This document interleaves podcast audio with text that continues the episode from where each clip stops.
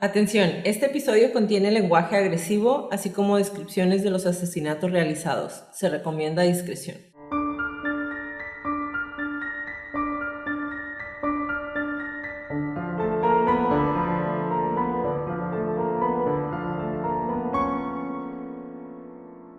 Hola a todos, bienvenidos a Crónicas de Crimen. Yo soy su host Jacqueline López y me acompaña como de costumbre Leti Mosqueda. Hi Leti. Hi Jackie. Queremos invitarnos a nuestras redes sociales, Facebook, Instagram y YouTube como arroba Crónicas de Crimen para que nos den follow y...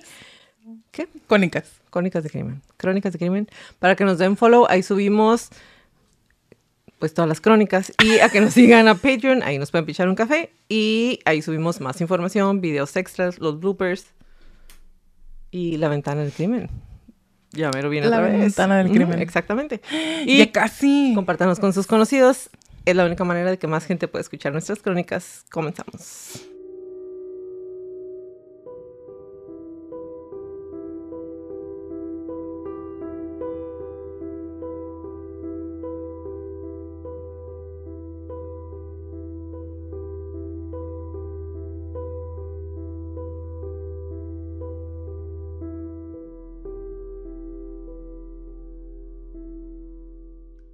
Empezamos con saludos cordiales. Fíjense, puse saludos y la máquina automáticamente escribió cordiales. Entonces empezamos con saludos cordiales para Nutrival, Carla Bravo, Ceci Baltasar, Adriana H., Gerardo Luna, Carolina Chan Chanes. Así decía. ¿Chanes? Sí. O Chains. O Chávez y ella lo puso mal. I don't know. Eh, Elizabeth Rauda, Kimberly Jaramillo, Consuelo Miranda, Omar Santana, Brenda Serrano, Esaú, Alexa, Diana y no sé tu nombre. Estuvimos platicando por YouTube eh, y su nombre de usuario es I Will Survive Forever and Ever y nos escucha desde Andalucía, España y para Clady562. Entonces les mandamos un saludo a todos. Gracias por ser los que nos están patrocinando un café el día de hoy y muchas gracias. Gracias.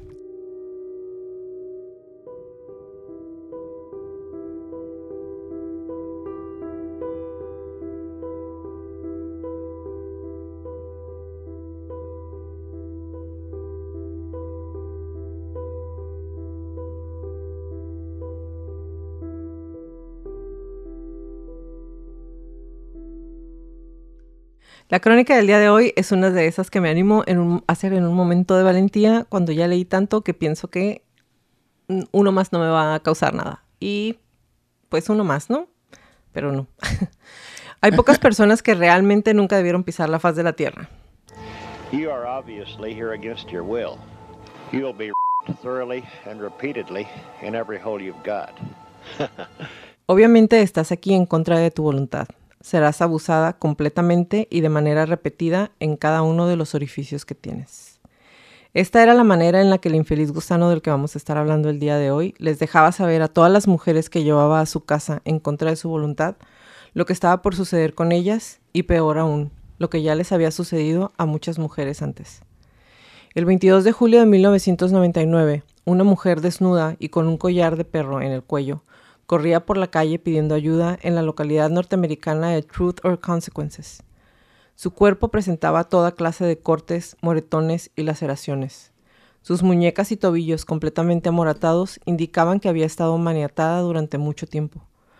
Mientras huía, aterrada, temiendo que sus captores la secuestraran de nuevo, intentó parar un automóvil, pero su conductora se asustó y no se detuvo. Fue entonces cuando Cynthia Vigil divisó una casa, golpeó la puerta con desesperación y se encontró con el matrimonio Bridge. Desde su casa llamaron a la policía y fue que inició el descubrimiento de la casa del terror, el agujero del diablo, la caja de juguete, como le gustaba llamarla. El día de hoy les voy a narrar la crónica de los asesinatos perpetrados por David Parker Ray, el asesino de la caja de juguetes.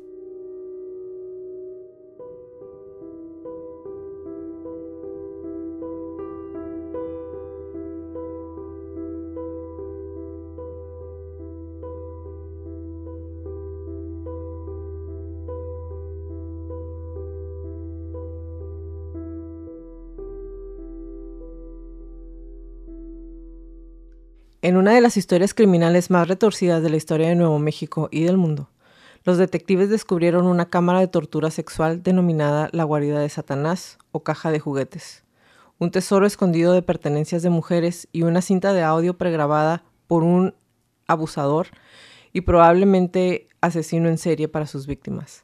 Los detalles de pesadilla podrían haber sido sacados de las páginas de un guion de Hollywood o de una película de terror. Saw, para ser más exactos. Pero esto no era una película, y gracias a una valiente mujer que sobrevivió a todo, la policía pudo descubrir a este tipo. ¿Cómo te hizo sentir buscar información de esta crónica? ¿Te acuerdas que te mandé unos audios? Mientras estaba yo investigando esto, le mandé a Jacqueline esto. Jacqueline, Jacqueline, Jacqueline, Jacqueline, Frenda, Jacqueline. What the fuck, güey, con el pinche caso de mañana. What the fuck is wrong with you? What the fuck, güey? What the actual fuck con ese caso? What the fuck? What the fuck? Y luego, ¿qué les dije? Tengan cuidado con mi audio. Porque lo manda mientras estamos en el trabajo. Estamos en el trabajo. No, no, no, no, no, güey. No, no, no. No. No. No. No, Jacqueline. No. No, no. No. No. Cuando le estaba enseñando al señor Mosqueda, el señor Mosqueda también me dijo, ¿y quién escogió este caso? Yo, Jacqueline. Jacqueline lo escogió. Ahí, ahí te va, que era lo que te iba a decir hace rato que llegué y luego te dije, no, hasta que estemos grabando. Yo no sabía de este caso. O sea, sí y no. Te acordarás que una de nuestras crónicas, Alesa, creo, Alesa, sí fue Alesa, me mandó unos videos de música. Yes. Que están basados en algunos asesinos en serie. Sí. Entonces. Y tuvimos toda una. Y nos aventamos una buena plática, tanto Alesa y, yo, como tú y yo, y creo que tú y Alesa también, no me acuerdo. Em, y vi ese video de música, vi el video de música de, es, de este caso. Y a pesar de que está bastante descriptivo, porque no llamaría ese video de música como gráfico, sino descriptivo, yo no había leído exactamente todo lo que nos vas a contar hoy. O sea, no, no voy a ser tan No, me, me imagino que no. O sea, yo sabía este fulano tenía su caja de juguetes. Pero no te imaginaste que era la caja de juguetes. No, güey. No, ni cómo jugaba. utilizaba todos sus artefactos. O sea, neta fue what the actual F está pasando aquí en Bumfuck, New Mexico. O sea, qué pedo, qué pedo, neta, así me siento, así me hizo sentir este caso. El 22 de marzo de 1999, los conductores que pasaban vieron un espectáculo realmente horrible. Una mujer joven corría por la carretera en medio del calor de la tarde de Nuevo México, completamente desnuda, excepto por un collar de perro con candado alrededor de su cuello, sujeto a una cadena de cinco pies de largo. Estaba cubierta de sangre de golpes y tenía un gran corte en el cuero cabelludo. A pesar de estar claramente en peligro, ningún conductor se detuvo para dejar entrar a Cynthia Vigil en sus autos. Finalmente, se topó con una casa móvil cercana de donde Darlene Bridge y su marido estaban viendo televisión. Darlene dijo, entró directamente sin nada excepto las cadenas alrededor de su cuello y estaba llorando. Estaba ensangrentada, muy ensangrentada, y era una niña aterrorizada. Cynthia gritó, no dejes que me atrapen. Y entonces ahí inició lo que para ella era el final de su historia del terror, pero para el mundo apenas empezaba. Al pasar los días y después de regresar al lugar en el que la joven dijo que la tenían cautiva, la policía descubrió con horror un lugar que nunca podrán borrar de su memoria. Descubrieron la caja de juguetes de David, el lugar en donde él, junto con su pareja y otro hombre, habían abusado y probablemente eliminado a decenas de víctimas de las que apenas quedaba algún rastro. Ahora, Perdón que te pare ahí tan en seco. Dije, qué horrible que la gente no se detuvo a ayudarle a los que la vieron en la carretera. Pero al mismo tiempo, no sé si yo me hubiera detenido a ayudar a alguien en la carretera. ¿Le hubiera hablado a la policía? Sí. Yo soy esa persona que si ve un accidente, le habla a la policía. Si algo raro, si uno, un vecino está gritando, lo que sea, ya se los he dicho. Siempre le hablo a la policía. Yo soy esa persona que le habla a la policía. Hay muchas personas así. No sé si yo me hubiera detenido porque no sabes qué está pasando en realidad. Entonces, ajá. Y te quería preguntar, y digo, ahorita ya me contestaste con tu, que me estás diciendo que no con la cabeza. No sé si, no, o sea, no sé, no sé qué haría. Ni yo, y no, por eso no, por eso específicamente de ellos es como, no, no los puedes juzgar. No los porque si vas sola... Aunque vayas con tu familia, cuanto no, más. sí, no, ajá, no sé. Pero cómo llegamos hasta aquí y qué pasó después. Vayan por un café, invítenos uno en Patreon y dejen que les cuente cómo inició todo. David Parker Ray nació el 6 de noviembre de 1939 en Belén, Nuevo México. Su padre, Cecil Leland Ray, mecánico y nativo de Oregon, y su madre, Nettie Opal Parker, quien había nacido en Texas. Durante su infancia, Ray y su hermana menor, Peggy Pearl Ray, em, vivieron juntos. Fue un niño abandonado por sus padres y dejado a cargo de su abuelo. El hombre mayor se dedicó a cuidarlo de una forma nada convencional. Cada vez que el pequeño se portaba mal, ponía en práctica duros castigos físicos, es decir, era abusado físicamente.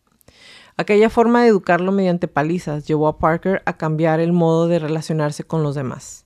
Empezó a ser un niño muy retraído y con pocos amigos. David era alto, tímido y torpe y tuvo muchas dificultades para adaptarse en la escuela. Esporádicamente su papá lo visitaba, su papá era violento y alcohólico y lo golpeaba y le proporcionaba revistas que mostraban pornografía sadomasoquista. En Mountain High School, en Montnier, Nuevo México, sus compañeros lo intimidaban por su timidez con las chicas, lo que resultó finalmente en abuso de alcohol y drogas. Las fantasías sexuales de Ray de abusar sexualmente, torturar e incluso quitarle la vida a mujeres se desarrollaron durante su adolescencia.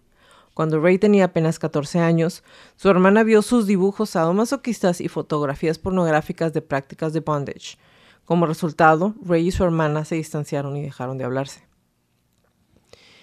En un mensaje de aviso que fue grabado por Ray el 23 de julio de 1993, afirmó, he estado abusando sexualmente.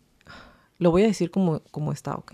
No voy a ser tan gráfica con muchas de las cosas que hizo, pero esto lo voy a decir literal solamente una vez para que se den idea del tipo de persona que era. Y con esto no se van a dar idea de todo lo que sea. He estado violando a perras desde que tuve edad suficiente para masturbarme y atarle las manos a las niñas a la espalda. A las niñas. Incluso alegó a su primera esposa que había cometido su primer homicidio en algún momento en 1957 cuando secuestró a una mujer, la ató a un árbol y la torturó y le quitó la vida. Sin embargo, las autoridades no pudieron verificar por su cuenta que esto fuera verdad. Pese a su difícil situación mental, se graduó en la escuela secundaria en el 57 y dos años más tarde se casó con una chica del pueblo, ingresó en el ejército de Estados Unidos y fue trasladado al extranjero. Pasó tres años y aprendió a ser mecánico en el ejército. Entonces, abandonado por sus padres, abuelo que lo golpeaba horriblemente, papá alcohólico que también lo golpeaba, que le dio revistas continuamente desde que era un niño eh, con sadomasoquismo, bandage, pornografía, entra al ejército. Tenemos el combo perfecto. ¿Qué pausa? No tiene nada de malo el BDSM. No pasa nada mientras sea con adultos y consensuado. Sí, claro. Sí, claro. No tiene un, o sea, no tenían que haberlo. No, yo sé, pero digo para todos los demás, no tenía por qué haber estado expuesto a ese material que ya lo hemos visto. A nada tan corto que ya lo hemos visto. Eso es considerado abuso sexual infantil. Así es. Que te expongan a ese tipo de cosas es abuso sexual infantil. Así es. Ahora, no porque tú estés diciendo que estuvo mal, sino para todos los demás un recordatorio. No tiene nada de malo el BDSM.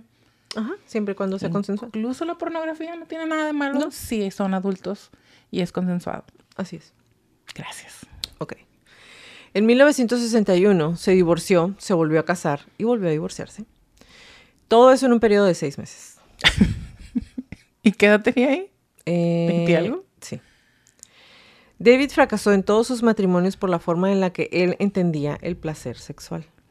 En 1966, a los 26 años, contrajo matrimonio con Glenda Burden. Un año más tarde, Glenda dio a luz a una hija a la que se le puso de nombre Glenda Jean, pero a la que todos llamaban Jessie.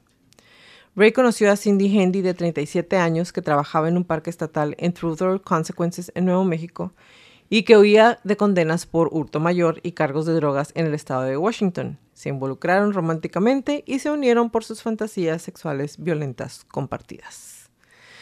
Ray torturó sexualmente y presumiblemente asesinó a sus víctimas utilizando látigos, cadenas, poleas, correas, abrazaderas, barras separadoras de piernas, bisturís quirúrgicos, máquinas de descarga eléctrica, sierras y un montón de artefactos que él hizo con sus propias manos, diseñados única y exclusivamente para torturar, romper, desgarrar y hacer lo peor que se puedan imaginar a las mujeres que él secuestraba.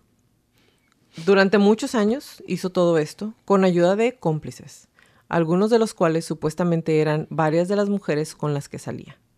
La sala de tortura de Ray era un remolque de carga insonorizado, es decir, lo forró a prueba de sonido para que la gente que estuviera afuera no pudiera escuchar. Em, lo ubicó afuera de su propiedad en Elephant Butte Nuevo México y Ray lo llamó Toy Box o caja de juguetes, junto con numerosos juguetes sexuales, instrumentos de tortura, jeringas, diagramas detallados que muestran formas para infringir dolor. Había un generador eléctrico casero para electrocutar a sus víctimas.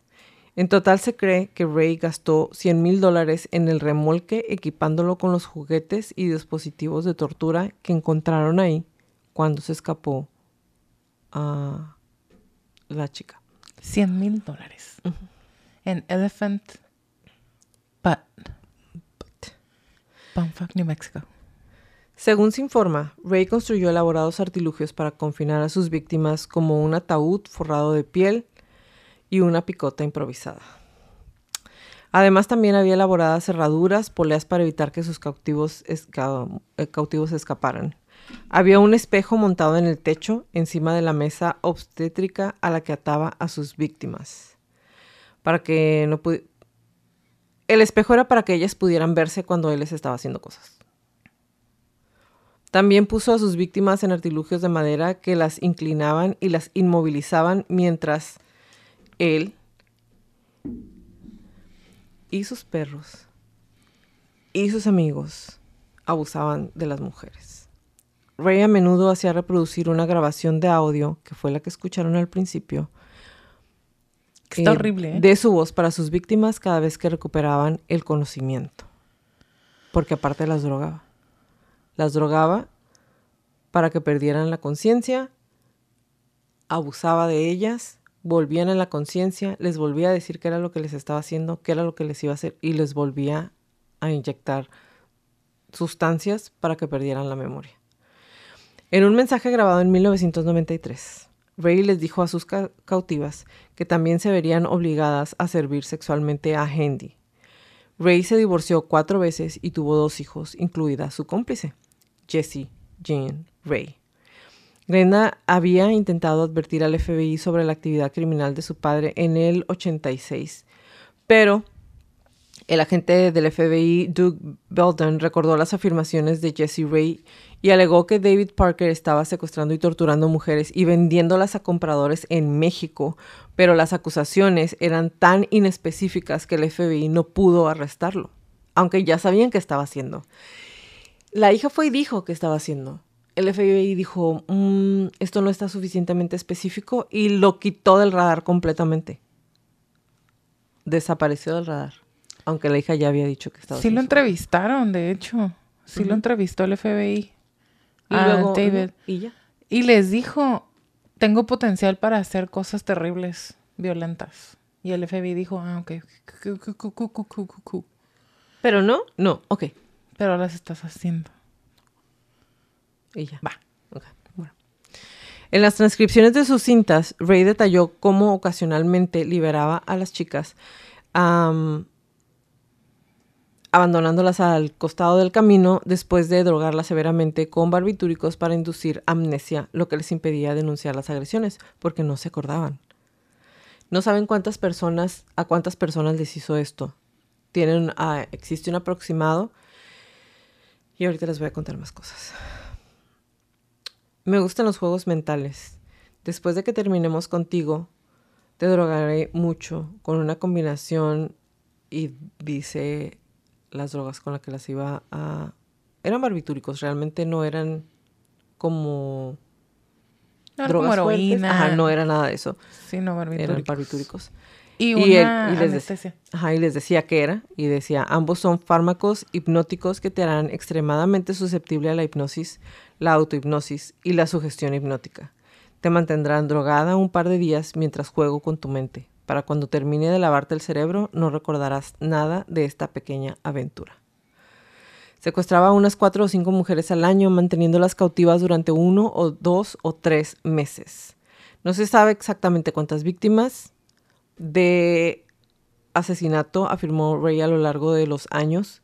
Los investigadores creen que les hizo todo esto a las mujeres y le quitó la vida hasta a 60 personas a lo largo de su vida, pero no han podido localizar ninguno de los restos de ninguna de las mujeres. Y ahorita les voy a platicar por qué.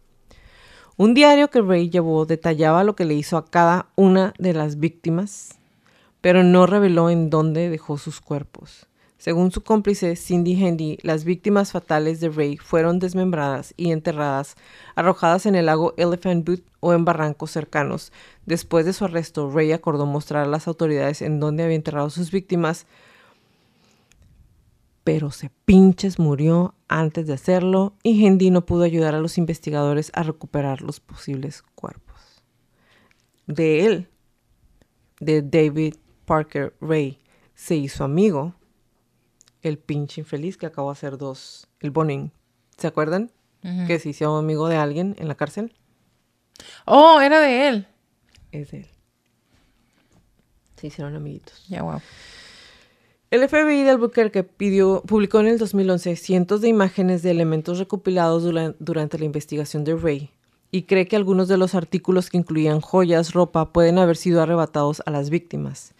El FBI, junto con sus socios encargados de hacer cumplir la ley en Nuevo México, está siguiendo agresivamente varias pistas en la búsqueda de restos de posibles víctimas de David Parker Ray, dijo Frank Fisher de la oficina local de Albuquerque. Estamos pidiendo a familiares y amigos de personas desaparecidas que revisen estas fotografías y se comuniquen con nosotros si reconocen alguno de estos elementos.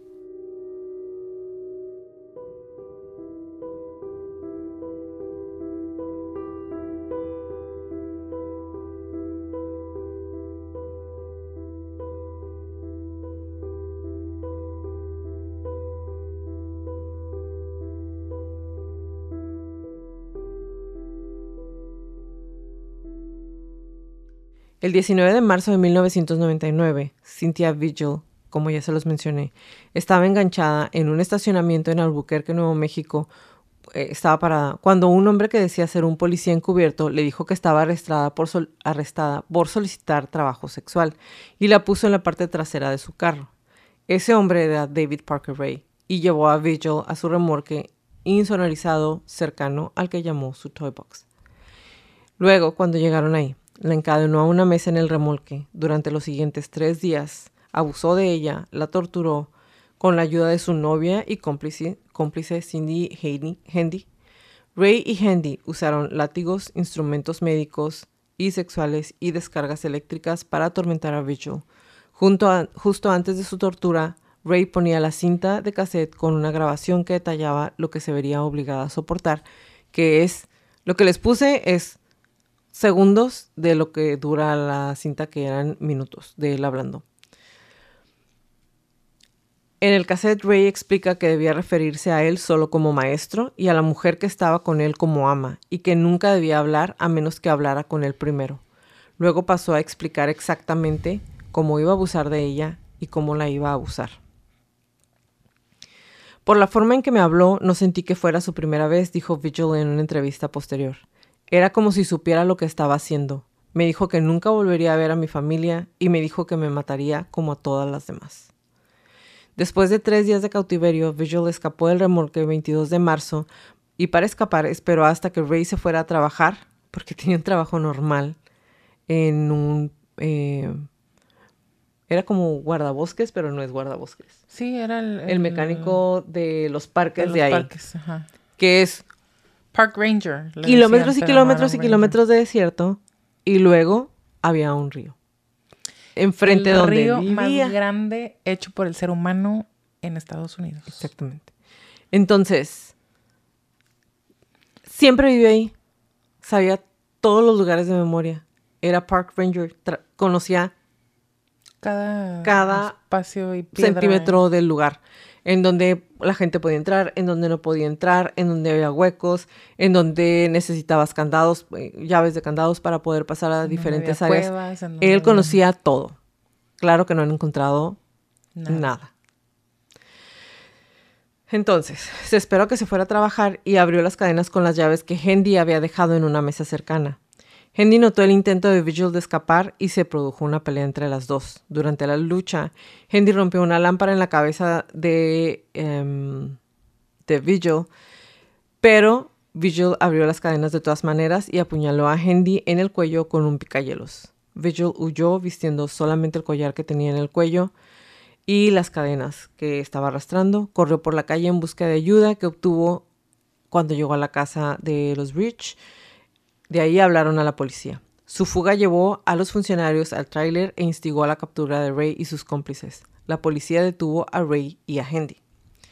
En el interior de la vivienda se encontraba una anciana lavando platos. Su marido estaba en una habitación trasera y entonces ella estaba muy tranquila y la mantuvo muy tranquila, dijo Cintia, a la casa de los señores que llegó.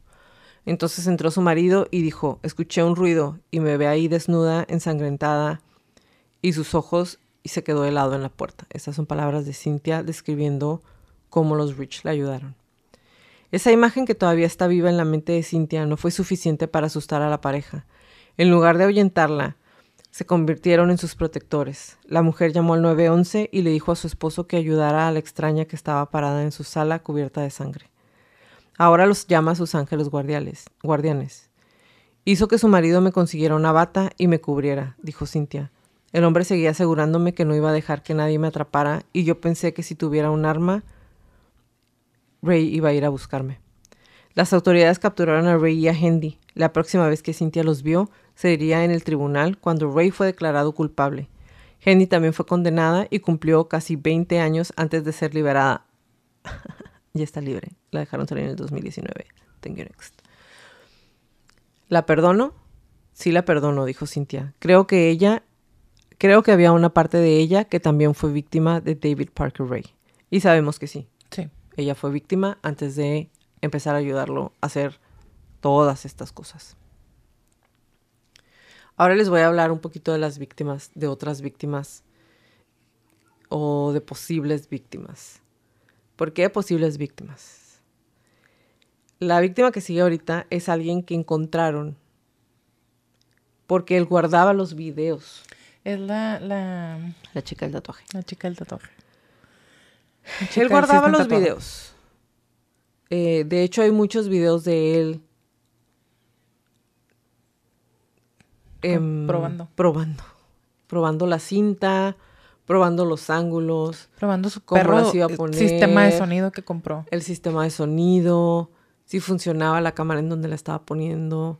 Los ángulos. Los ángulos con los que iba a ver a las muchachas. Todo eso. Hay videos de él haciendo eso porque él se grababa. Para asegurarse que todo funcionaba como él quería que funcionara.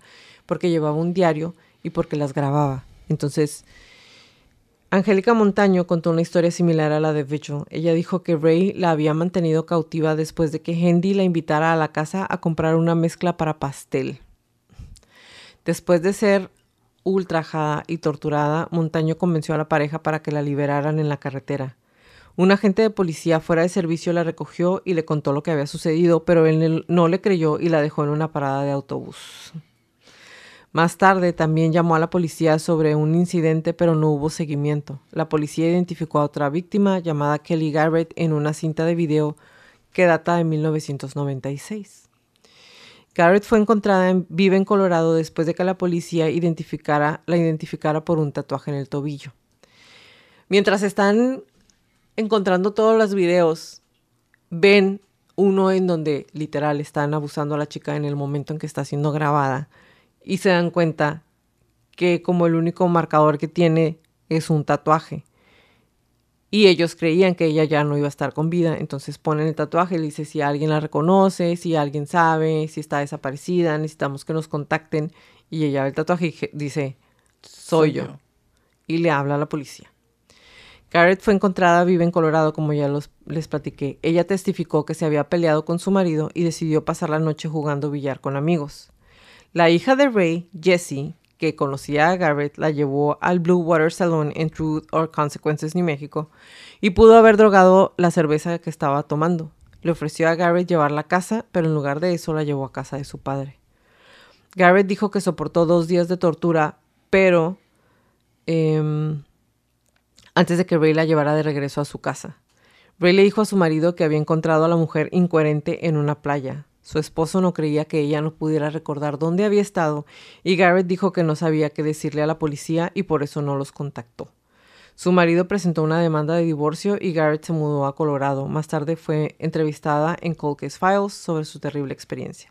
¿Qué sucede?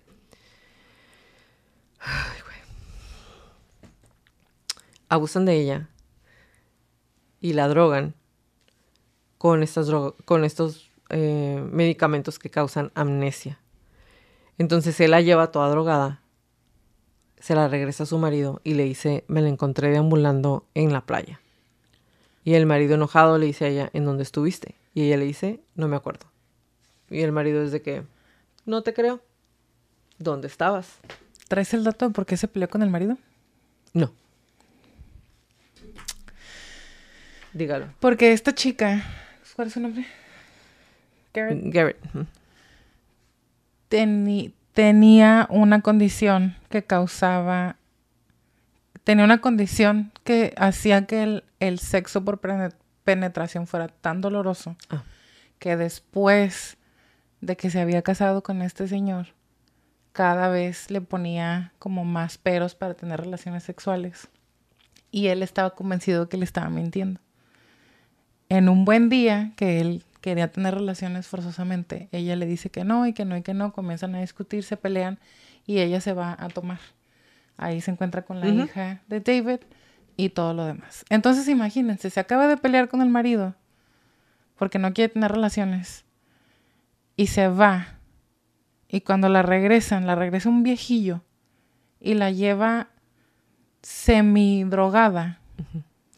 Y, ella que andaba sola en la playa. Sola en la, porque dijo, la encontré deambulando desnuda, incoherente en la playa. Y ella no sabe decir en dónde estuvo. ¿Qué fue lo primero que piensa el marido? Me estuvo engañando. Y se divorcia de ella, el imbécil.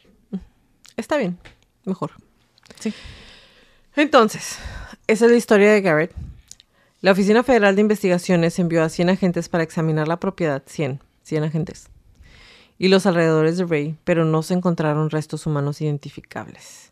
Mientras esperaba el juicio, Ray habló con perfiladores del FBI y dijo que estaba fascinado por el secuestro de Colleen Stan y otros secuestros por motivos sexuales. Colleen Stan, si se acuerdan, es la chica de la caja. Qué impresionante que al mismo tiempo esté pasando todo. ¿Estás de acuerdo? En Estados Unidos de Norteamérica. Exactamente. El FBI había hablado con Ray en el 89 en relación con su negocio de fabricación y venta de dispositivos sexuales relacionados con bondage. Ya veo. Ahí les van más víctimas que sospechamos que son víctimas. Billy Ray Bowers, de 53 años, desapareció de Phoenix, Arizona, el 25 de septiembre del 88. El 28 de septiembre de 1989, un pescador encontró el cuerpo de una desconocida envuelta en un lona azul en McCree Cove, en Elephant Boot Lake, en Elephant Boot, Nuevo México. No se encontró ninguna identificación y se determinó que la habían disparado en la nuca. El difunto no identificado fue finalmente identificado como Bowers en, mayo de en marzo de 1999, cuando las autoridades hicieron comparaciones de registros dentales. En el 86, Bowers era copropietario de Canal Motors, una empresa de automóviles usados que estaba en North Van Buren, North Van Buren en Phoenix, Arizona. Los propietarios contrataron a Ray, que trabajaba como mecánico y fue descrito como muy talentoso, pero que a menudo tenía conflictos con Bowers. Mientras estaba encarcelado, Hendy, declaró que Ray le dijo que había matado a Bowers y que había arrojado su cuerpo al río Elephant Butte. Ese es su nombre. Jill Suzanne Troya, de 22 años, fue vista por última vez en el restaurante Frontier en uh, East Central en Albuquerque, Nuevo México, la tarde del 30 de septiembre del 95. Ella había ido a un bar con amigos antes, luego fue con su novia Glenda Jean Jessie Ray cuando salieron para ir a un restaurante. Los testigos informaron que Glenda y Troya tuvieron una discusión. Más tarde, Glenda le dijo a la policía que dejó a Troya en el restaurante Frontier y se fue con su padre. Ray y que ella y David fueron al embalse Elephant Butte en el sur de Nuevo México. Nunca más se supo de Troya. Ray escribió relatos detallados de torturas sexuales y entierros de víctimas, incluida uno en el que describía a una mujer asiática que encajaba con la descripción de Troya. Entre las posiciones asociadas con las víctimas se encontraba una carta de dos páginas fechada en junio del 90 dirigida a una joven llamada Connie por un australiano llamado Mark. Según el diario de Ray, Connie era una mujer blanca que secuestró y a la que le quitó la vida en diciembre del 95.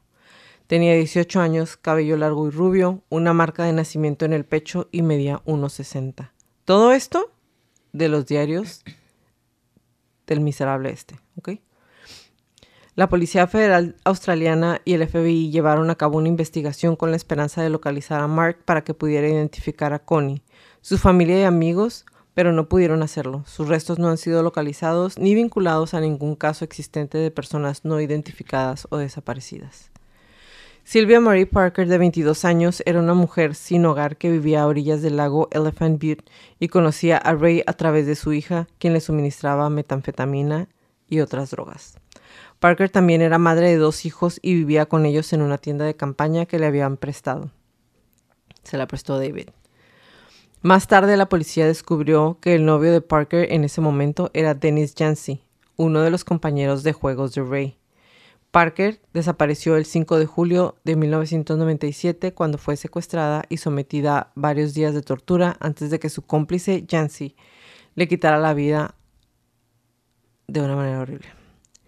Jancy llevó a la policía al lugar en donde se deshizo del cuerpo con David Parker Ray y Jesse Ray, pero el cuerpo había sido trasladado. Jancy sospechaba y la policía apoya la teoría de que Ray regresó para mover el cuerpo más tarde en caso de que Jancy alguna vez tuviera un ablandamiento de conciencia y confesara el asesinato.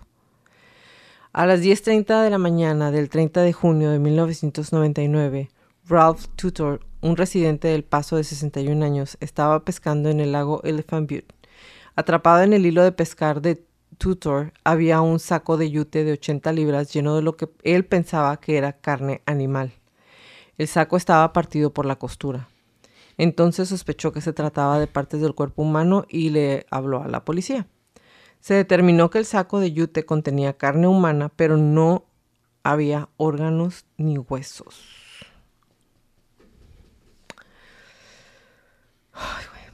Esto significó que la víctima no identificada, eh, no se los voy a decir, ustedes imagínense, no había huesos ni órganos, era pura carne. Eh, supuestamente Ray dijo lo que hay que hacer es... No les voy a decir. les voy a decir porque luego me dicen, no, es que no estás diciendo, pero adelanten cinco segundos los que no quieran escuchar esto.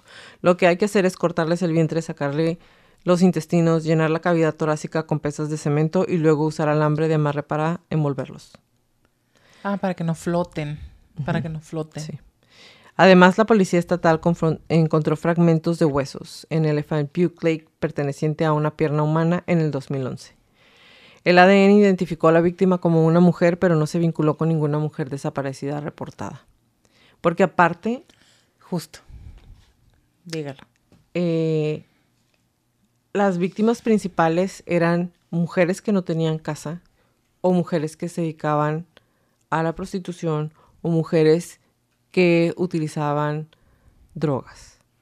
Entonces, al igual que muchos otros Casos. infelices que hemos visto en épocas muy similares, en años muy similares, hacían esto.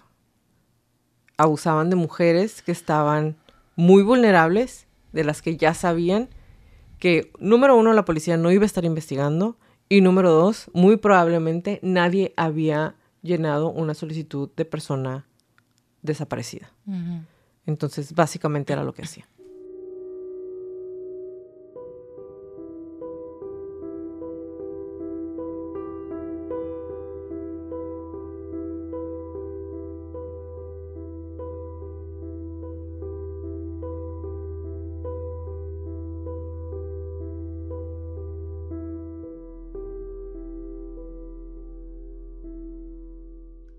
El juez dictaminó que los casos por crímenes contra Cynthia Vigil, Angélica Montaño y Kelly Garrett serían separados, lo que significa que Ray sería juzgado por cada uno de estos cargos por separado. Los fiscales dijeron que esto dañó su caso, ya que de otro modo la historia de cada mujer habría corroborado y reforzado los relatos de las demás, es decir, como lo hicieron por separado, no podían hablar, en el caso de una, de los casos de las demás. ¿Eso es en el primer juicio o en el segundo? En el primero. Entonces, eh, la historia de cada mujer habría corroborado la de las demás. El juez también dictaminó que gran parte de la evidencia encontrada en el tráiler durante la redada del 99 no podía ser admitida en los casos de evidencia eh, de Garrett o Montaño, incluida la cinta de audio de Ray en la que daba descripciones detalladas de sus hábitos de secuestro y tortura. El primer juicio por crímenes contra Kelly Garrett resultó en un juicio nulo después de que dos miembros del jurado dijeran que su historia les parecía increíble. Sí es. Pero eso Pero no la hace falsa. La defensa de Ray fue que el tráiler sexual era parte de la vida de fantasía de Ray y que cualquier sexo era consensuado. Después de que el fucking video él empezaba diciendo, sé que estás aquí en contra de tu voluntad. Su audio. Sí, pero como en la, y lo traes ahí quizá el abogado, el juez dictaminó que como no había pruebas de que ninguna de las víctimas había recibido el video de inducción en donde dice estás aquí en contra de tu voluntad, no podía ser tomado como prueba. Exacto, porque como tenían amnesia, porque las había drogado, entonces no podía corroborar que realmente ellas hubieran escuchado el audio. Una semana después de su juicio por crímenes contra Vigil, Ray aceptó un acuerdo de culpabilidad y fue sentenciado en el 2001 a 224 años de prisión por numerosos delitos de secuestro y tortura sexual de tres mujeres jóvenes en su casa en Elephant Butte. El acuerdo de culpabilidad fue para obtener indulgencia para su hija, que ya salió Que a mí me, me... en el 2019. Bueno, continuó con la hija. Los fiscales declararon que las víctimas supervivientes habían aprobado el trato. La hija de Ray, Glenda Jean Ray, Jessie Ray, fue acusada de secuestro y penetración sexual criminal. Ella no se opuso y recibió una sentencia de 30 meses más 5 años adicionales en libertad condicional. A mí me encantó que en el primer juicio es cuando el juez dice, no, no podemos aceptar como evidencia esa cinta donde él admite, donde él se incrimina, diciendo que están ahí en contra de su voluntad porque no tenemos pruebas de que se lo puso a alguna de las víctimas. Y mm, no recuerdo si lo determinan como un como un juicio que no sirve y Nulo. lo, y lo nulo y lo, lo cambian de distrito, de condado, de ciudad, de courthouse, lo cambian y se vuelve a hacer el juicio. Y es ahí donde Encuentro. ya iba a testificar en su contra la hija. Y él dice, ¿saben qué? Acepto el trato, dejen a mi hija en paz. Me encantó, me encantó eso. ¿Porque había amor en su corazón o por qué? ¿Defendió a su hija? Te voy a decir ¿Y de hasta el ternura? final. Te voy a decir hasta el final por qué. En 1999, el cómplice Dennis Roy Jancy, de 27 años, se declaró culpable del asesinato en 1997 de Mary Parker, de 22 años, en Elephant Butte. Jancy confesó haber ayudado a Jesse Ray a traer a Parker al cautiverio en el remolque de su padre. Jancy dijo que Parker fue torturada y que Ray la obligó a estrangularlo hasta, hasta que perdió la vida. Los fiscales señalaron que no se encontró evidencia forense que vincule a Parker con los Rays. Jancy también fue acusado de secuestro, dos cargos de conspiración para cometer un delito y manipulación de pruebas. Fue sentenciado a 30 años. Los Rays no fueron acusados del asesinato de Parker. En el 2010, Jancy obtuvo la libertad condicional después de cumplir 11 años de prisión. Todos están libres. ¿Cómo los hace sentir? ¿Cómo los hace sentir? ¿Tranquilos en este mundo? En el 2010, Jancy obtuvo la libertad condicional, perdón, pero la liberación se retrasó por dificultades para negociar un plan de residencia. Tres meses después de su liberación en el 2011, Jancy fue acusado de violar su libertad condicional, fue puesto en prisión preventiva en donde permaneció hasta el 2021, cumpliendo el resto de su sentencia original ya salió. Y ahora sí, sin libertad condicional. Ya salió, porque cumplió su condena total. Ah, porque le pagó su deuda a la sociedad. Así es. Ya, estamos ready. En el 2000, Cindy Hendy, cómplice que testificó contra Ray, recibió una sentencia de 36 años por su papel en los crímenes. Estaba previsto que recibiera libertad condicional en el 2017, pero fue liberada el 15 de julio del 2019, luego de cumplir dos años de su libertad condicional en prisión. El 28 de mayo del 2002, Ray fue llevado al centro correccional del condado de Lea en Hobus, Nuevo México, para ser interrogado por la policía estatal, pero murió de un ataque al corazón antes de que se llevara a cabo el interrogatorio. Después, Cynthia Vigil fundó Street Safe New Mexico, una organización voluntaria sin fines de lucro para la reducción de daños que trabaja con trabajadores sexuales y otras personas vulnerables que viven en la calle, junto con Christine Barber.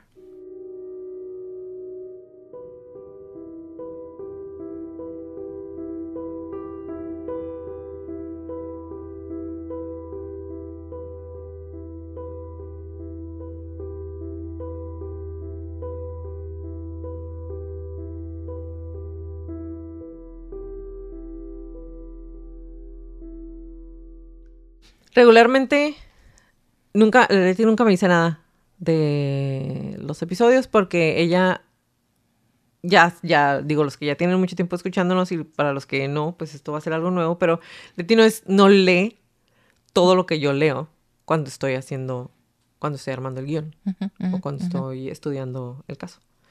Ella se va a lo, a lo suyo, a 100% lo que tenga que ver para hacer el perfil. Pero esta vez por andar ahí de metiche, le tocó encontrar un documental. Y cuando estaba, no les miento, 15 minutos del documental fue cuando me empezó a mandar los audios. Y, ¿en qué minuto vas en tal? Va, te espero. y yo fue como de... Sí me impresiona porque obviamente vi el video y ves los artefactos y dices, ay, Dios santo. O sea, no... ¿Cómo puede existir ese tipo de gente? No, sí. pero, pero, espérame tantito. Yo sé, porque me aviento todo lo que les leo, todo lo que les traigo. Yo sé que ha habido peores. Pero. ¿Como quién? Como Fish. Como Garabito. Garabito. Y fíjate que. que... No, güey. No, no, no. No, no, no porque no leo todo lo que hacen. No, no, no. Y fíjate que yo pensé más en Fish que en Garavito, pero porque Garavito siempre lo borro de mi mente y cada vez que volvemos a decir quién es peor y sale él, me acuerdo. Pero sabes qué, a lo mejor Fish porque Fish era mm, eh, masoquista. Tal vez. Y entonces lo puedes comparar un poco más por las cosas que hacía. No, pero te fuiste muy light, la, la verdad, y, y, lo agradezco porque... ¿Con las cosas que hacía? ¿Con, las descripciones? Vez, con una vez que lo escuché fue más que suficiente. O sea, neta, este episodio a lo mejor por ustedes no va a estar tan feo como para nosotros, que ella que leyó todo y armó todo y el documental infernal. No, te voy a decir algo. Realmente O sea, sí está horrible. Sí está muy horrible. 100%, 100%. O sea, sí es de los más feos que hemos hecho. Pero en mi lista no hubo un pick con él. ¿O no? No. Oh, bueno. No, o sea. Eh, pues sí, sí leo cosas muy feas. A lo mejor porque vimos el video, te impresionó más. Porque regularmente uno está leyendo. Y, y él es y verlo y escucharlo. Ajá. Sí, o y sea, y, o sea, se estaba riendo. Él estaba en los videos y está, y o sea, cuando lo están entrevistando se está riendo. Todas las fotos del juicio lo está disfrutando tanto como cuando sí, sí, sí, no sé, como cuando estás en un show, en un walk, hace cuenta, así, ay, maravillado con sus propias historias. Sí estaba. Ay, muy infeliz. David Parker Ray. Nació en noviembre de 1939, fallece mayo del 2002. Nació en Belén, Nuevo México, en Estados Unidos, y murió en el Lea County Correctional Facility, Hobbs, New Mexico. ¿Qué pedo con Nuevo México? Eh? Con muchos lugares, pero ¿qué pedo Nuevo México? Todo junto. ¿De ese río? Que es el más grande hecho por el, hombre. Ajá. Hay muchas historias. Sí, claro. Porque obviamente para hacerlo fue como de que, mm, güey, pero hay gente que fue esclava y ahí tienes un, híjole, en el río. Hay que pasarles por encima. Traigo tantísimos datos que, que tal vez, pues no sé, tal vez no decidiste no compartir, eh, no sé, tal vez lo sorprenda, tal vez no. Vamos a ver. Tuvo dos hijas y un hijo con su primera esposa al que abandonó desde que tenía días de nacido. Por eso que si no lo menciono. Ahí les va. Russell y Dolly se casan y tienen a Nettie Opal Parker, quien se casa con Cecil Leland Ray. Todos tienen 40 nombres aquí. Nelly, no Nelly, Nettie Opal Parker tiene una hermana que se llama hermana Parker, porque no encontré el nombre en ningún lado. Cuando Nell, Nettie y Cecil se casan, tienen a David Parker Ray y Peggy Pearl Ray. Todos tienen muchos nombres, ¿ok? Entonces, los abuelos de David se llaman maternos, se llaman Russell y Dolly. Y su mamá y una hermana. Y su papá Cecil. Cecil es un alcohólico abusivo, drogadicto, que adivinen de qué tipo de hogar viene, donde hay abuso, adicciones y alcoholismo. Adivinen de qué tipo de casa viene Neri. Lo mismo. Lo mismo. Un padre alcohólico que golpea a la mamá, que abusa sexualmente de ella y de su hermana. Neri y Cecil vivían en pobreza muy severa, casi extrema y a raíz de eso se divorcian Cecil y Nettie. Después de que Cecil la golpeaba a ella y a sus hijos. Se divorcian. Entonces, Nettie decide que se va a llevar a sus dos hijos, a Peggy Pearl Ray y David Parker Ray, se los va a llevar a vivir con sus padres y su hermana. Y los abandona ahí. Y están un tiempo en la casa de sus abuelos con los dos abuelos y la tía y la tía abusaba sexualmente de David Parker Ray. Lo obligaba a que tuviera relaciones sexuales con BDSM y la tía era una masoquista sexual. Qué divertida familia. Se muere la abuela materna y es cuando David Parker Ray se separa de su hermana y se va a vivir con su abuelo paterno, que ya les dije, abusaba sexualmente de sus hijos, los golpeaba del alcoholismo y todo. Entonces, aquí tenía 15, 16 años. Parker, Parker, David Parker Ray. 15, 16 años. Ya la habían golpeado, ya le habían dado las revistas con pornografía violenta de BDSM. Que dije, si nació en el 39 para los 50, o ponle 40, no, 50, inicio de los 50. Ya había ese tipo de revistas. Y no es que diga yo, ay, no, desde entonces, o sea, eso ha existido desde... Forever. Forever in the life. Pero que estuviera tan al alcance y tan gráfico en un, en un momento del mundo en el donde no existía ni siquiera el concepto del internet todavía, dije yo, y de todas maneras se las arreglaron para encontrarla. claro. ¿Sabes? O sea, es. No me sorprende, pero wow, al mismo tiempo. Entonces, ahí vamos en que David está en sus 15, 16, 17, se está viviendo con su abuelo paterno. Todo ahí en el desierto en medio de la Así nada. es. Eso, eso. Yo dije, o sea, nunca salieron del- de ahí. O sea, ahí.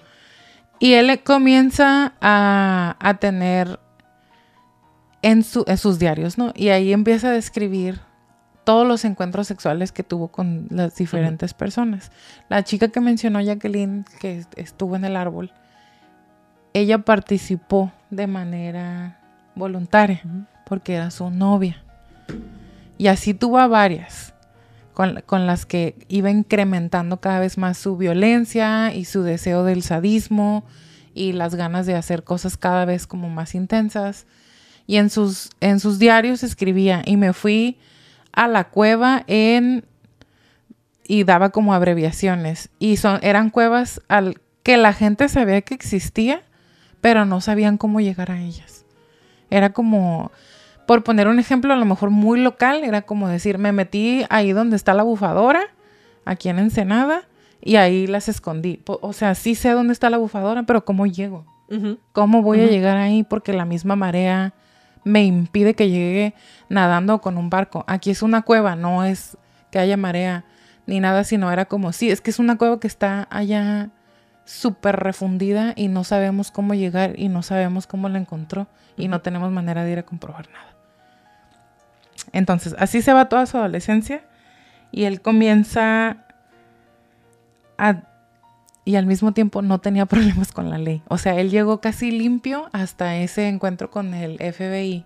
Ajá, porque aparte estuvo en el ejército, entonces es como, pues tenía su medallita, fue descar eh, con, con- ¿cómo se llama? Con Dishonored, con honores. Con- ajá, Cuando o sea, le dan no- las... Pues ya terminaste, gracias por tu Ajá, servicio, gracias, bye. ajá. Entonces, tiene a sus dos hijas, Glenda, Jessie, Jean, Ray, y la otra, que no sabemos su nombre y que bueno, porque significa que no tuvo nada que ver Ajá. y que no tiene nada que ver en la actualidad y que no lo reconoce como familia por lo menos. Igual el hijo, igual sus cuatro esposas. No se tiene el nombre de ninguna de las cuatro. Bye, fue de que... Y ya se había divorciado cuatro veces para cuando tenía 23. Sí. 23 años de edad. Y ya se había divorciado. ¿Y cuatro ya había veces. tenido? Y ya había tenido. Y ya tenía descendencia. 10 años, ponle, 8 años haciendo este tipo de cosas.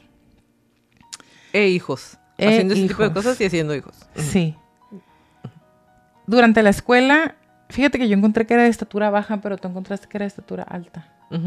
Entonces no sé cuál de las dos sea. Alto y flaco y por eso le daban carrilla. evitaba el contacto visual a, a toda costa, sobre todo con las mujeres. Se sonrojaba con facilidad cuando una mujer se le acercaba en la escuela y le hacían bullying por eso. Él y su hermana, cuando estuvieron con sus abuelos maternos, se transportaban con, como con un patín eh, y todos los vecinos se lo robaban y lo pasaban así como por piedras para que se dañara, este, como haciéndole maldades todo el tiempo a él y a su hermana. Cuando fallece la abuela materna es cuando la hermana se va con la mamá y él se queda con sus abuelos paternos. Porque aparte la hermana ya le había descubierto los dibujos. Sí, y la hermana le descubrió los dibujos y todo. Exactamente. Entonces, nos vamos a adelantar muchísimo a cuando conoce a Cindy Handy. Cindy Handy. Cindy Handy tenía 37 años cuando conoció a David Parker Ray. No tengo. En 1997 es cuando ellos se conocen. Pero en los diarios de David Parker Ray, él dice que él y su lady friend es- le hacían cosas a las mujeres antes de que conociera a Cindy Handy. Lo cual nos hace pensar a todos que su lady friend era nada menos y nada más que su hija. Porque Que puedo decirte, oh no, pero al mismo tiempo tiene sentido. Cindy Handy llega a la vida de David cuando empieza a salir de manera romántica y sexual con su propia hija. Entonces, la hija siempre dijo, incluso en los juicios, ella se identificaba como eh, gay o que le gustaban las mujeres, pero al mismo tiempo tenía relaciones sexuales con hombres. Y no hay juzgue, nada más es como parte de, cómo para ella la sexualidad era vista de una manera tan abierta. Entonces, se conocen Cindy Handy y David Parker Ray. Y tú dirías, ¿qué le vio de atractivo? ¿Por qué le interesó tanto? ¿Él a ella o ella a él? Ella, ella, ¿por qué lo encontró a él tan atractivo? Porque dice ella, yo lo veía y me derretía y estaba perdidamente enamorada de él, se me hacía irresistible. Yo me pregunté, mientras estaba leyendo todo esto y investigando todo esto, me pregunté a mí, misma, ¿cómo, ¿cómo le hacen para juntarse a este tipo de personas? ¿Cómo pasas de hay que tomarnos una cerveza a... ¿Qué tal si secuestramos a alguien? ¿Te gustaría, eh, si te gustaría secuestrar a alguien y abusar sexualmente, violentamente de esta persona? O sea, ¿sabes? No, sé cómo pasas de, de hola, buenas tardes. el bullying encontró a otros tres que quisieran hacer lo mismo con él. No digo que, ay, imposible, digo, ¿cómo? How the fuck? ¿Cómo sale ¿Cómo empiezas ese, ese diálogo? Tal vez tan fácil como tú y como yo. De, hay que hacer un club de libros, sí. De que asesinos, las dos al mismo tiempo. En serio. Tal vez así, justo. ¿Qué es, como, ¿Qué es lo que más te gusta hacer? Violar y torturar. Quizá, quizá así empezó. Bueno busqué hasta por debajo de las piedras de Nuevo México información de Cindy Hendy. Ella empezó a vivir en la calle a partir de los 12 años, porque su mamá la corrió de su casa cuando le dijo, tu esposo está abusando sexualmente de mí desde los 9. Y la señora dijo, tú tienes la culpa, bye. Ah, te vas a tener que ir de la casa, porque me lo vas a quitar. Claro. Y la corrió de su casa. Sabemos que esta no es la primera vez que pasa esto en otra historia. A los 12 años y Cindy Handy, sin educación, sin recursos porque tenía 12, empezó a prostituirse para poder tener lugares en donde dormir y empezó a consumir drogas y a vender drogas. Tuvo tres hijos, a los cuales abandonó desde que los tuvo. Y a los 37 años de edad conoce a el amor de su vida. David Parker Ray, el amor de su vida. ¿Saben? ¿Saben? O sea, ¿cómo se, cómo, cómo, cómo se encontraron? Bueno, ya nos vamos a regresar con David Parker Ray. Es que, dígame, yo pienso que es más sencillo de lo que queremos sí, darle vuelta, porque si viven todos en ese tipo de condición, sí, sí, sí, con ese tipo de accesos es todo lo que conocen. y también responsabilizo a, las dos ciudades. Elephant Butt. Elephant Butt y Truth or Consequences. ¿se llama Truth or Consequences? ¿Sí sabes por qué se llama así? ¿Por qué? Porque una estación de radio, un programa de radio que se llama Verdad o consecuencias. Truth, or, consequences. Verdad o consecuencias dijo una vez en el periódico, a la ciudad que nos dé chance, a la ciudad que nos dé chance de, cambiarle el nombre y que se llame Truth, or Consequences, vamos a ir y, ahí vamos a establecer nuestro programa. Y esta ciudad dijo, yo. No tenemos nada más. Yo quiero ser esa. Bueno. Y por eso se llama Truth or Consequences. Wow. Y, había, y ambos poblados eran muy pequeñitos. Y yo digo, cómo le hizo, incluso con siete personas que vivían ahí, para salirse con la suya por tanto tiempo. Por tantísimo Porque vivía muy alejado y era una persona muy pacífica. Sí. Así como a Fish lo veían y ah, pensaban, ay, era un abuelito. Él hablaba de manera muy educada, muy polite. Cuando la policía fue a su trabajo de mecánico a decir, este bastardo está arrestado, por tortura, secuestro y abuso sexual, su jefe dijo, no. Dile que, que tiene pay time off para que pueda ir a su juicio. De tanta confianza que le tenían, le pagaron los días que estuvo ausente de su trabajo para ir a su juicio. Buen trabajador si era. ¿La qué? ¿Sabes? Bueno. David Parker Ray, su patología, violador serial y secuestrador. ¿Qué tipo de criminal es? No podemos decir asesino porque no tenemos pruebas, ¿no? No, no. Por eso digo criminal. eh, su, su tipo o su motivación es lujuria organizada. Y cuando digo organizada, no alcanzo a abarcar o describir lo meticuloso, inteligente. ¿Cómo se dice? Cunning. Mm. Astuto. Inteligente se ¿Qué queda. palabra utilizó el policía que dije, no puede ser? Astonishing. No, remarkable. Remarkable. Remarkable. Rem- ajá. Y sí. Fíjate que, que ya después de Sí. todo, sí, sí, Sí, es sí. remarkable. Porque ni estúpido, ni, ni tonto, ni nada. Era una persona muy, muy organizada, que sabía planear muy, muy bien. Miserable, infeliz, gusano, Pensaba las cosas Perro no, muy, muy bien. perros. Porque ya les, ya les comentamos, él vivía en pobreza, abusaba del alcohol, de las drogas, le pegaban, le quitaban sus cosas cuando estaba en la escuela, sus abuelos no tenían dinero, a veces no tenía para comer, se fue al ejército tres años y regresó. Todos sus esposos lo dejaron. Y de todas maneras invirtió 100 mil dólares. 100 mil dólares en su caja de En su tortura. hobby. Y era excelente trabajador, era excelente padre de familia, excelente compañero de trabajo, excelente vecino, Excelente padre de familia. excelente padre de familia. Su hija nunca jamás se quejó de ella, ni su, ni su hijo las pocas veces que lo vio antes de que lo abandonara, nunca le hizo nada, nunca le pegó a sus esposas. Claro, quería hacer cosas con ellas que ellas no estaban de acuerdo y por eso lo dejaban. Y la hija dijo que él era un excelente padre de familia. Claro. Entonces, organizado, pero su motivación era la lujuria. Su diagnóstico es sexual paraphilia. Ok. Es un sadista sexual.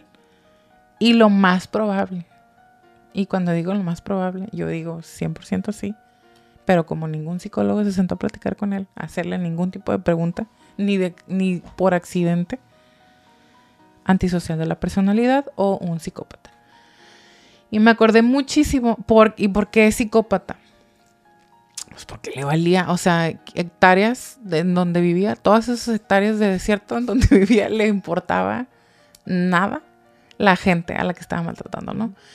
Entonces, me acordé mucho de la película American Psycho, porque él, su necesidad de violentar y de matar estaba en, era un ciclo muy chiquitito el que tiene este personaje. Es, su hambre es muy grande y es muy cortito su ciclo. Con David Parker Ray, si es que le queremos creer a todos sus diarios, porque yo tengo la idea que nada me va a poder sacar, que la mayoría son mentiras y que no hay tantas víctimas y que no le hizo tantas cosas a tanta gente. De verdad yo pienso que no. De verdad yo pienso que no. Pienso que no, pienso que no. ¿Sabes por qué? Porque aunque sí tenía cosas horribles, Terribles, espantosas. a la, muchacha, a, a la muchacha y a la otra que encuentran deambulando por la calle, con las cosas que tenía ahí, las hubiera podido desgarrar por dentro y se hubieran muerto desangradas. A una, a una de ellas, no a la que se escapa al final, sino como la segunda. Una de ellas entendió que lo que a David Parker Ray y Sandy Handy les excitaba era su dolor y su sufrimiento. Entonces empezó, empezó a pretender que le gustaba. Se enfadaron y la dejaron ir. A la segunda, a la, a la última, em, se les escapa, se distraen en un momento. ¿Por qué se distraen? ¿Por qué se distraen? ¿Saben por qué? Porque acababa de estrenar una serie de televisión de Stephen King que no se podían perder. Él y Cindy Handy y el otro Ray, estúpido. Jen, Jen sí. Por eso estaban distraídos y por eso se pudo escapar. Entonces, ¿por qué o cuál es la motivación o de dónde viene la lujuria organizada y su sadomasoquismo, más bien su sadismo sexual? Viene desde una necesidad que está muy arraigada, o sea, tiene raíces cañonas en su psique de necesidad de control.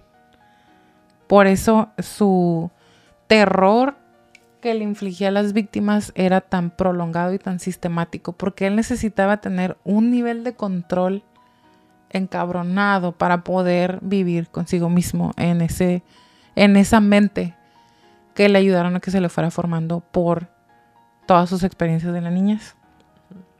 Compraba muchísimo equipo, entonces nos indica otra vez que, era, que le era no nada más posible, sino necesario planear las cosas. Pudo mantener un empleo, no era inestable en ningún momento.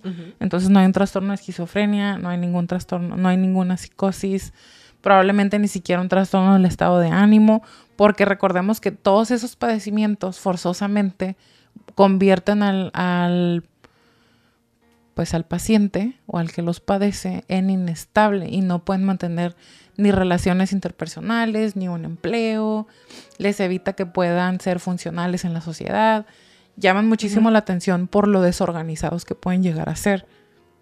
Él no era y nada él no de era eso. nada de eso, no dejaba rastros, sabía muy bien cuáles eran las víctimas perfectas porque la gente no los iba a buscar, ¿saben? O sea, tenía como súper estudiada a la población, a sus vecinos, a, sus, a su empleador, a sus hijos, a sus amigos. Como Garabito. como Garabito. Y, ay, no sé, hasta más quizá. Hasta más quizá, porque estuvo en el ejército. Sí, porque él se daba tiempo. Garabito era así como de que... Garabito era, en ese marcha. aspecto, sí, era no desorganizado otra vez porque sí llevaba un plan bien establecido, pero Garabito era Más sobre la marcha. tan, tan hambriento de violencia como Richard Ramírez, pero Richard Ramírez sí, está, sí tenía problemas de desorganización y de comportamiento errático. David Parker Ray no. Por eso es que yo pienso que en realidad no tuvo tantas víctimas. Que, que a lo mejor es mi consuelo. que yo sola me armé.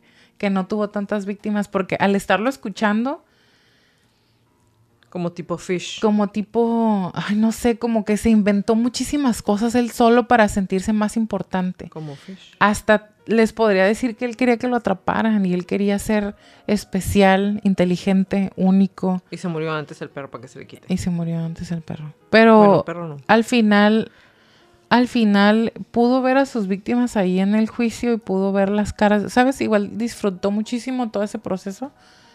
Pero yo sigo pensando que no, que no tuvo tantas víctimas. Ahora, ya vamos a lo ultimito antes de cerrar. ¿Qué es el masoquismo sexual o como es descrito por algunos expertos psicólogos? Las causas y las motivaciones son constantemente debatidas, ya lo hemos visto en muchísimos otros episodios. Depende si le preguntas a un psiquiatra, a un psicólogo, a un psicoanalista, a un sexólogo, a un médico, a un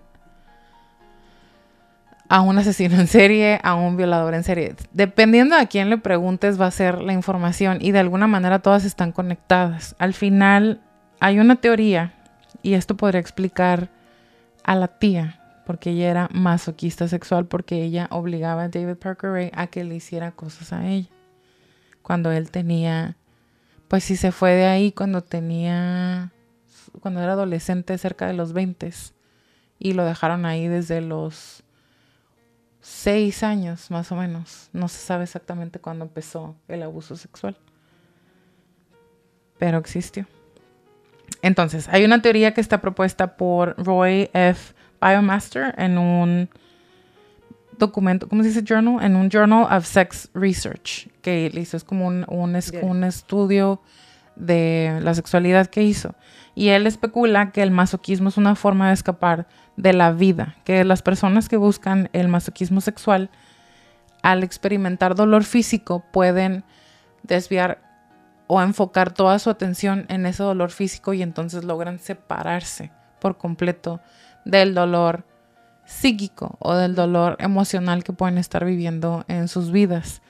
Es una manera de, de protegerse a sí mismos a través del dolor físico que pues, resulta en una excitación sexual. Creo que ya lo habíamos, eso ya lo habíamos platicado antes quizá, pero me pareció como valioso traerlo de nuevo. Después me puse a buscar el sadismo sexual, que podríamos decir que complementa el masoquismo, porque para que haya un masoquista debe haber un sadista y viceversa, porque se complementan de alguna manera y desafortunadamente. Y cuando estaba leyendo sobre el, el sadismo, me acordé de Natural Born Killers y me estuve acordando también de la película Gothica con Halle Berry. Voy a empezar con las películas otra vez. Em, me acordé mucho de esas dos películas, bueno, tres, ya mencioné tres películas. Me acordé mucho de los personajes, la historia, como la manera en la que describen, que otra vez son películas y aunque algunas veces está un poco exagerado, extrapolado el comportamiento, pienso que de alguna manera pues sí toman información que existe para hacer a los personajes y como el guion. El sadismo sexual por naturaleza viene otra vez de un deseo de controlar. Y cuando hay parejas como eran David Parker Ray y um, Cindy Henry, no puedo superar su nombre. Cuando una pareja que tiene traumas muy parecidos se encuentra y no los no ha trabajado estos traumas y se dan cuenta que les gusta más o menos lo mismo o lo mismo, esa relación romántica se convierte en un descargar el dolor en otras personas, en empezar a infligir el mismo dolor que esas personas sienten en otras personas como descargarse. Pero otra vez, esto les ayuda a cerciorarse de que ellos están en control. Entonces, a David Parker Ray siempre le hicieron cosas desde niño cuando no podía defenderse. Entonces, él, ahora de adulto, se convierte en el victimario y tiene control de la situación. Sí es un tipo de venganza hacia la vida hacia ellos mismos, pero es un, ahora yo soy en control, ahora yo soy el malo, ahora yo puedo, estoy tomando las decisiones de hacer todas estas cosas a la otra persona y hay una excitación sexual porque lo vimos con Edward Kane. Si tus primeras experiencias sexuales están rodeadas de situaciones de violencia o se convierten en una experiencia traumática, forzosamente se hace como un bond, se hace como un lazo que es casi inquebrantable a menos de que vayas a terapia y, estés a veces en tratamientos. Y claro que por supuesto que la violencia nada más va escalando. Como los ciclos de violencia, porque al final sigue siendo un tipo de ciclo de violencia. Entonces va escalando, las acciones se vuelven cada vez más peligrosas, más grandes, se necesita cada vez más seguido este, este estímulo. Y bueno, ya para cerrar, estuve buscando eh, si había más estudios sobre el comportamiento violento de las personas y las estadísticas y así. Bueno, encontré un estudio que se llama Emotional Loneliness and Sexual Murderers, a Qualitative Study, que es un estudio cualitativo de la soledad emocional en los asesinos sexuales. Y en este se compararon personas que ya habían sido eh, eh, condenadas, que habían asesinado a sus víctimas y personas que no habían asesinado a sus víctimas. Entonces, se, se compara a personas que cometen delitos de violencia sexual con asesinato y sin asesinato. Y se encontró que las personas que sí asesinaban a sus víctimas tenían más grievance, como más rencor, más enojo hacia las mujeres de su vida desde su niñez, soledad social o emocional desde la adolescencia y se habían percibido a sí mismos como víctimas en la vida adulta. Porque esos mencionó. Son los que sí esos son los que sí asesinan. ¿Por qué mencionó esto? Porque David Parker Ray nunca se percibió a sí mismo como una víctima. Sí tuvo eh, soledad emocional de sus iguales en la adolescencia, pero al mismo tiempo no. Empezó a tener novias, tenía, se casó cuatro veces, tenía una relación, sí, enfermiza, incorrecta, ilegal con su tía, pero al final sí tenía una conexión que tal vez no era emocional como para ti, para mí o para nosotros, esa conexión emocional linda, pero había una conexión emocional y sexual con todas estas personas. Y él en ningún momento describe odio hacia su madre, odio hacia su tía, odio hacia nada. A las mujeres las veía como objetos sexuales para complacerse a sí mismo, pero no los veía como las tengo que exterminar. Era más bien, voy a utilizarlas para yo satisfacerme y como después... en su momento la tía lo utilizó a él. Sí, claro. Y después de terminar de utilizarlas, pues ya son inservibles. Él dice que las asesinó, pero si nos, si nos quedáramos con este estudio, así con lo poquito que les estoy contando, por eso me convencí a mí misma de que no las estuvo asesinando, de que fueron nada más estas cuatro y de que todo lo demás se lo imaginó él en su afán de tener el control, de ser el chingón, de ser el La única manera que podríamos saber es si su hija se decidiera antes de morirse y nos dijera. Sí. Porque el Jancy dijo que sí. Sí, él sí dijo que sí, lo ayudo. Pero bueno, podríamos decir uno. Yo no digo que ninguna. Yo nada más digo, no le creo, no le creo. Y ojalá, ojalá sea cierto. correcto. Ojalá sea cierto Sí, sí. que no tuvo tantas víctimas porque cuando la chica del tatuaje del cisne ve su, la foto de su tatuaje y dice, ah, cabrón, ¿por qué tiene la policía una foto de mi tatuaje? Y va y la comienzan a entrevistar. Eso también dije yo, wow, qué feo caso, qué fea situación, pero qué bonita es la psique. Todas las memorias que ella no, de manera consciente no No. tenía, le regresaron de golpe, porque estuvo drogada. Ella llegó borracha a la casa de David Parker Ray. Este, esta persona, si es que se le puede llamar persona, esta excusa de ser humano, la droga, la anestesia, comienza a abusar de ella durante días y después la regresa a su casa y ella no tenía memoria consciente de todo que de eso. repente soñaba, ¿no? Tenía pesadillas, Pero- le daba, si veía tape, le daba miedo, pánico y se ponía a llorar. Pero tenía qué. Tenía cicatrices que no se, que no se podía des- eh, explicar a sí misma. Ya tenía esta condición que el sexo le era eh, doloroso. Entonces, a pesar de que ella no estaba ahí, o sea, estaba drogada y con anestesia, sí estuvo consciente en el aspecto de que estaba despierta. Y este, esta excusa de persona le hacía cosas. Entonces, otra vez, cuando la policía la empieza a entrevistar y le regresan todas las memorias de golpe, dice ella, y ya todo tuvo sentido. O sea, ya conectó absolutamente Todo. todo completó una parte de su vida que le había sido un misterio a ella misma. A mí, y otra vez lo menciono porque dije, wow, ¿cómo es la psique que nos va a proteger de absolutamente todo, hasta de nuestra Nosotros. propia memoria? Así es.